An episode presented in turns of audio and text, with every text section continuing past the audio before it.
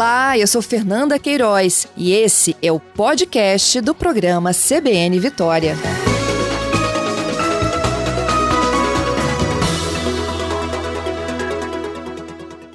Flávio, bom dia.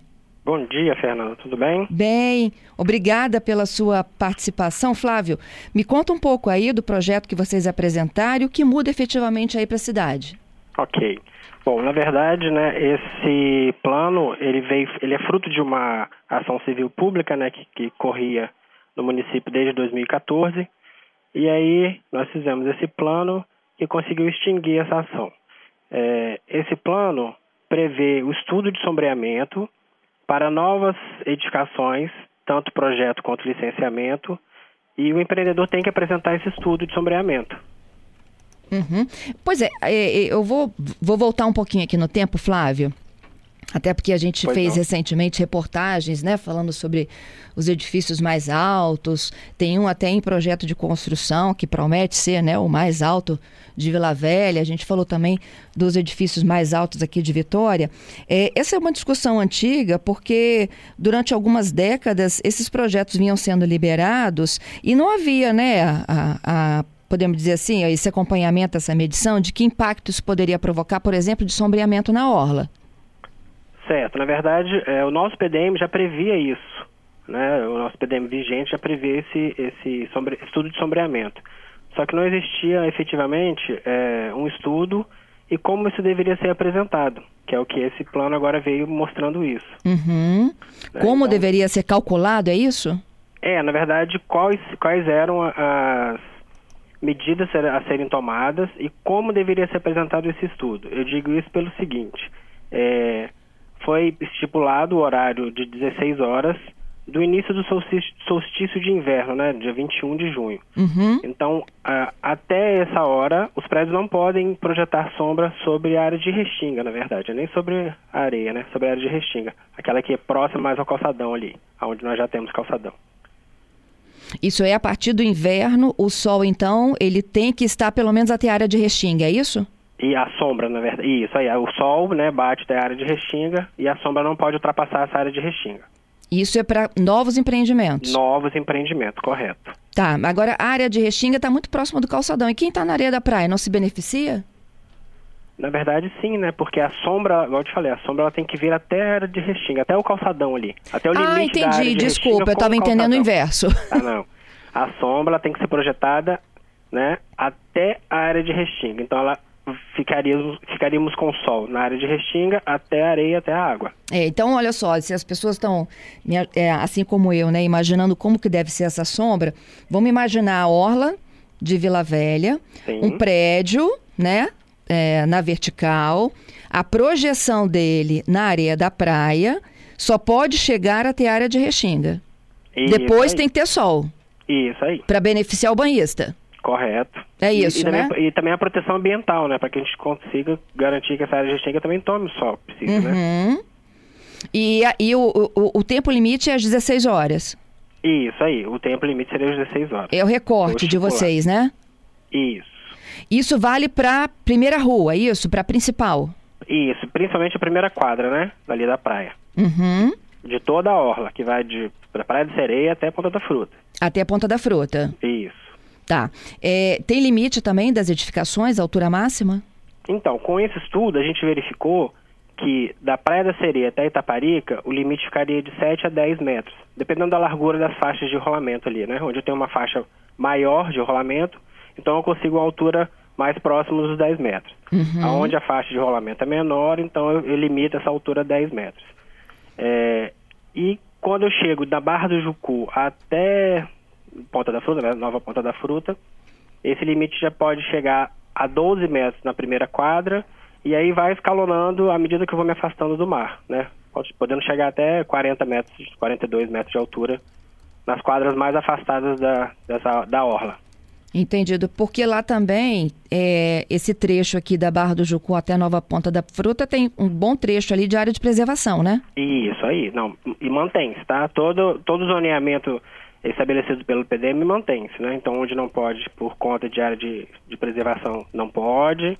Né? Onde a, o gabarito limitado pelo PDM estabelece, vamos supor, é, 7 metros e aí eu quero uma construção de 10, eu não posso, porque eu tenho que seguir o PDM.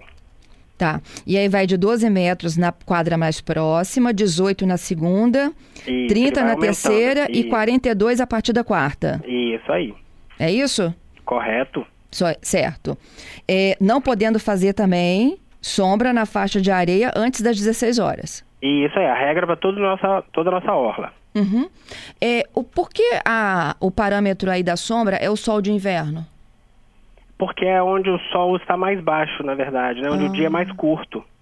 Porque o, o, verão, o sol ele faz uma, uma, um movimento diferente do inverno. Então eu tenho mais tempo de sol no verão do que no inverno. Então a gente previu a pior situação que seria a situação do inverno. Excelente, viu, Flávio? Bom, vamos continuar explicando. É, é. Como é que a construtora projeta isso? Ela tem que ter um estudo de sombreamento? Isso aí. Na aprovação do projeto dos novos empreendimentos, né, que bem claro, uh, temos que ter um responsável técnico por esse estudo, que ele, que ele é autodeclaratório. É, ou seja, ele é o responsável mesmo pelo que ele está informando ali nesse, nesse, nesse, estudo de sombreamento. Uhum. E aí esse estudo vem para a prefeitura junto com a aprovação do projeto desse empreendimento. Entendido. Isso é um software? Não entendi. É um software esse estudo? O gráfico é, de projeção, isso, isso é, tudo tem que ser aplicado no software? No software, isso aí, com gráficos que demonstram o horário, tudo certinho. Aham. Uhum.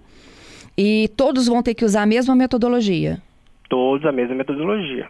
P podem haver diferentes softwares, né? Mas a metodologia é a mesma. Entendido. E para passar pela próxima fase aí de aprovação, esse estudo tem que estar tá dentro do parâmetro pré-definido. Correto. Isso vale a partir de quando? Então, na verdade, o PDM já estabelecia é, esse limite de sombreamento.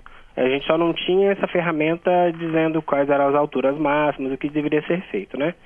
Então, conforme foi ajuizado, nós vamos emitir um decreto que vai estabelecer isso já no PDM. Isso já valendo para os próximos dias, então? Já, isso aí. Aham. Uhum. Eu tenho uma outra dúvida. Quem está tramitando, mas não começou a construir, vai ter que se adaptar?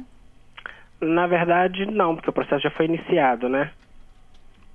Então, esses últimos aí autorizados, eles podem fugir um pouco dessa regra? Isso aí. É isso? Na verdade, eles vão seguir a regra que estava em vigor na data de apresentação do projeto, né? Aham. Uhum. Que previa a altura, mas não tinha ainda estudo de sombreamento. Isso aí. Uhum. Se, se a altura dele, é, porque na verdade o PDM estabelece, né? Cone aeroviário, cone do convento e sombreamento. Então, o que for de menor índice, ele tem que seguir. Uhum. Isso aumenta o custo do investimento, do empreendimento? Não, na verdade não ele desenvolver todo esse estudo anterior, não, né? Não, não, claro que não. E isso é uma necessidade da cidade também, né, Flávio? Correto, a gente precisa de, de né, infelizmente não, não fizemos no passado o nosso dever de casa, né, na Praia da Costa, Itapuã, mas a gente tem orla extensa para poder tomar conta ainda. Pois é. É, é, é o sombreamento e é o espaçamento por causa da ventilação, né? Isso aí. Tudo isso conta, porque a gente não pode viver numa selva de pedra, né? Correto. Aqui, mas além de, desse estudo, tem mudanças também na ART? Na verdade, é, a apresentação desse estudo, eu preciso que tenha um responsável técnico por, por ele, né? Então, aí a necessidade de ter um engenheiro, um arquiteto que apresente essa documentação técnica que comprove que ele é um profissional habilitado para fazer esse estudo. Uhum. É, e, e, esse profissional habilitado tem que ser quem? É arquiteto, é engenheiro? Pode ser arquiteto, pode ser engenheiro. Tem que estar tá na área, né? Isso aí, tem que ser um técnico responsável. Uhum. É, hoje vocês imaginam, né, que em quanto tempo dá-se entrada num protocolo como esse, em quanto tempo a liberação? Depende muito do empreendimento, na verdade, né? Hoje em dia, nossos processos de aprovação de projeto, eles seguem um processo simplificado, que isso ganha esse tempo na aprovação, mas é, agora a gente tem que apresentar também o, o sombreamento, o estudo de uhum. sombreamento. Uhum. E com relação à proposta de recuperação de Restinga? Repete, por favor, que eu não consegui ouvir. Os novos empreendimentos também terão que ficar responsáveis pela, aprova pela recuperação das áreas de Restinga, não é isso? Isso aí, isso aí. Aqueles Porque... que estão na primeira faixa ou nas, nas posteriores também? Na primeira faixa a quadra principal. A quadra principal, isso aí. Porque é o que vai ser o que efetivamente vai causar sombra, né? Nessa uhum. área de restinga. Entendi. Então ele é responsável por ter, existe um programa de planejamento e revitalização dessa área de Restinga. Entendido, Flávio. E com isso, então, aquela ação que era movida, ela, ela deixa de existir? Sim, ela deixa de existir. Ela foi extinguida a partir do momento que o Tribunal de Justiça homologou né, o nosso pedido. Houve um entendimento, então, Justiça, Ministério Público e Prefeitura. Isso aí. E isso passa a fazer parte do PDM da cidade? É, na verdade, já fazia parte né, o sombreamento, mas não tinha essas regras estabelecidas. Que é o decreto que você me disse que complementa agora. Isso aí. Adorei.